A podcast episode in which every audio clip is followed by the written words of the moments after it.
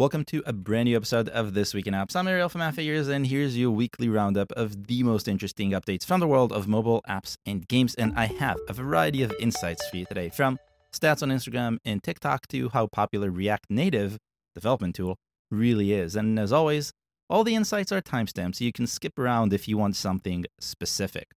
Let's get to it. Instagram announced recently that it'll start turning all videos uploaded by users into Reels, a seemingly small but very significant change to how its platform operates.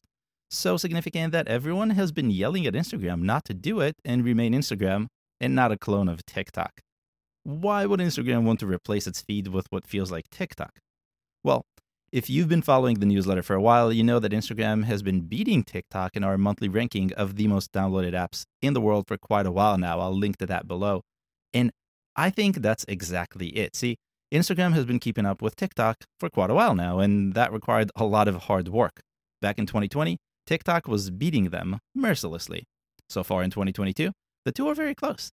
Our estimates show TikTok added 352 million new users in the first half of 2022, while Instagram added 336 million. That's super close. And for context, TikTok's downloads were double those of Instagram for the first half of 2020.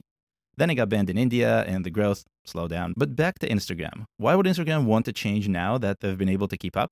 Because that's the only reason they're even able to get close. See, attention spans have shrunk to the point where actual content is no longer engaging.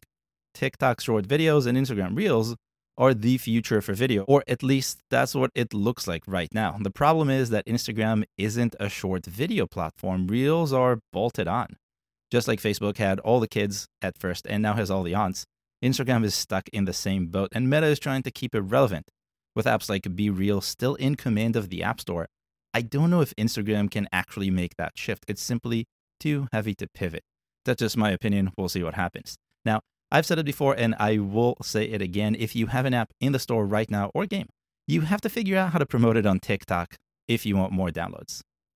Next, streaming is still hot, and I'm not referring to HBO Max holding on to its top spot in the US top grossing chart. While the battle between HBO Max and Disney Plus has mostly ended with HBO winning, it's interesting to see how the other streamers are doing in terms of subscriptions. Paramount Plus one of the others, and by other I mean smaller streamers, has seen revenue grow steadily in the first half of 2022. I recently said the race for streaming is over, and that's mostly true, but there's still room for streamers that have more casual content, unlike HBO and Disney Plus. Peacock wants to be that, but it's Paramount Plus that's currently winning that race. According to our estimates, Paramount Plus has been outpacing Peacock for the last three months. So far in 2022, Peacock has earned $62 million in net revenue, while Paramount Plus earned 63 million. And this is net revenue, which means it's what they get to keep after Apple and Google take their fees. Not a big deal in terms of money, obviously, but there are two things that make me say Paramount Plus is the winner here. The first is the trend. Since launch, Paramount Plus had mostly led in terms of revenue. With a few exceptions that had to do with exclusive content, NBC's Bird was a bit behind. It has a nice trend going for it, but not as nice as Paramount's. The second is the ratio of downloads to revenue. Although the two nearly match in revenue, the downloads are very different. Our estimates show Peacock gets nearly twice as many downloads. In absolute terms, we're looking at 25 million downloads for Peacock and only 13 million for Paramount Plus, which means Paramount Plus is almost twice as good at turning visitors into paying subscribers. And that's a big deal. Really, that's the deal there aren't many battles left to fight in the streaming world, in my opinion, so this one's a good one to keep an eye on. That's what I'm going to do. Switching gears completely for a minute, I've been seeing a lot of chatter about native versus non native app development on Twitter lately. Most people are curious if React Native is the solution to mobile app development, replacing the native alternative, Swift. Others are downright cultish. I'm not going to show what that even means.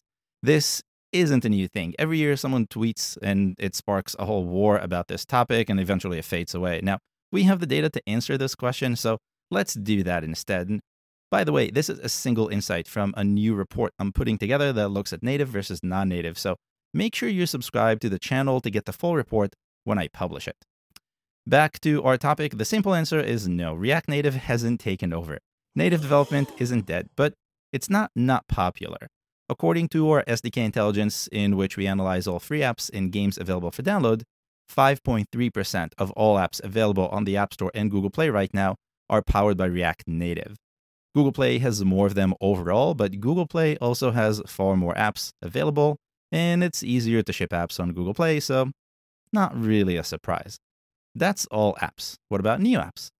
Using Explorer, I narrowed down my search to focus on apps released in 2022, and the results weren't actually far off.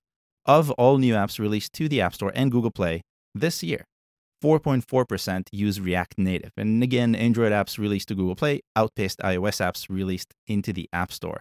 Not a surprise. And if you want to analyze apps and SDKs the way I do, you should really check out Explore. I'll leave a link to it plus a discount code because I'm nice in the description below. The one thing everyone gets wrong, in my opinion, is that both native and non native have a place. Native development has lots of benefits, especially when it comes to performance.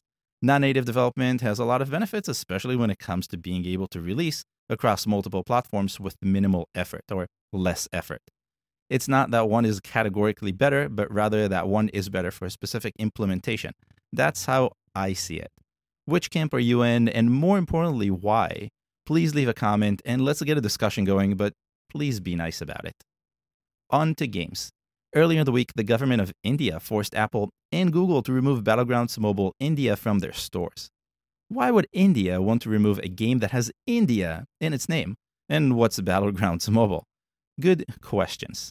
A few years ago, the government of India banned the massively popular battle royale game PUBG. That ban was a part of a political move, in my opinion, that India was making at neighbor China. See, Tencent, a Chinese company, was involved with Krafton, the developer, and India didn't really like that. So, Krafton, which is not a Chinese company, created a local version of PUBG for India and named it Battlegrounds Mobile India.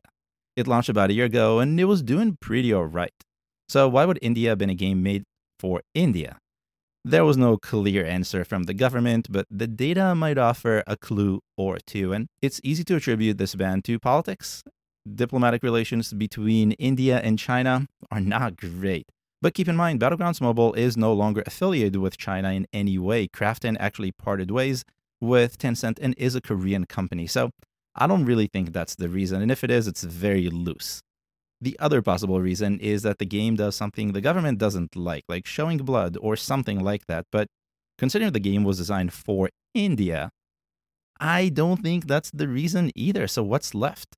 In my opinion, it's some money. India wants its money to stay within the country, and Battlegrounds Mobile takes that money out of the country, and it's making a lot of money. Enough to make it the number two top grossing app in India, or at least that's where I saw it before it was yanked a few days ago.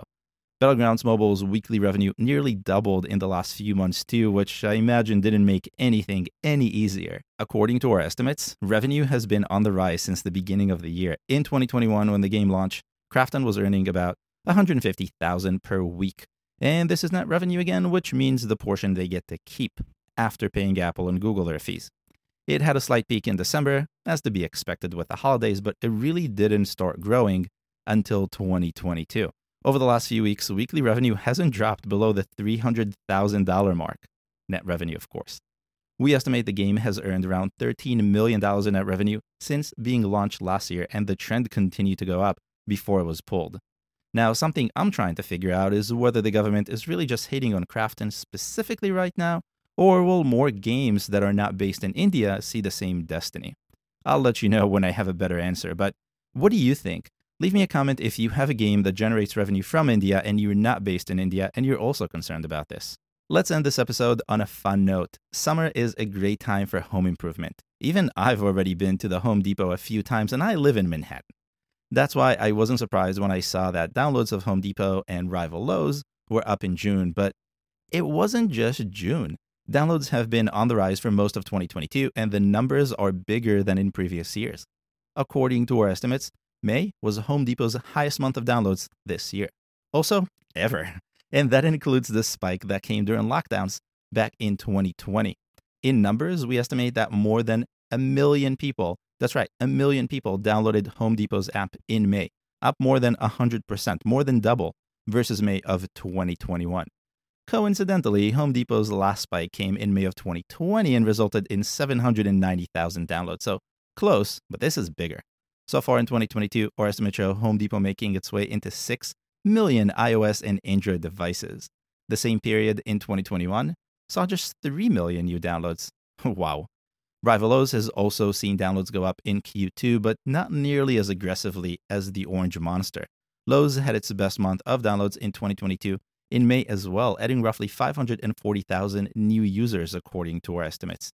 This comes close to a big spike it had in May of 2020 because of lockdowns, which was just a little bit higher. So it didn't really break a new record, but it got really close. I've talked about shopping moving to mobile a bunch in the last few episodes, and this is yet another fine example. But unlike the real world where customers can't be in two stores at the same time, it's very easy to look up an item in multiple apps. And in my opinion, it's not about pricing. Experience has become an important part of the decision to buy, and frankly, not many shopping apps do it well right now, in my opinion, of course, and the Home Depot included. And I buy a lot online. Except for Amazon, of course. Why can't everyone just copy Amazon? I'll leave you to think about that because that's all I have for you this week. If you have any questions, let me know in the comments below. You can also comment if you really like the sound effects. If you're a developer, though, check out my AF chat about growing your ratings. It's easier than you think, and this chat has a bunch of really great tips you can implement right now and double or triple or quadruple your ratings. And that's great for App Store optimization. And here's a little tip watch it at 2x speed my voice is kind of okay, and you'll get through it faster. And if you want more episodes like this or like the AF chat, make sure to subscribe. I'll see you next week.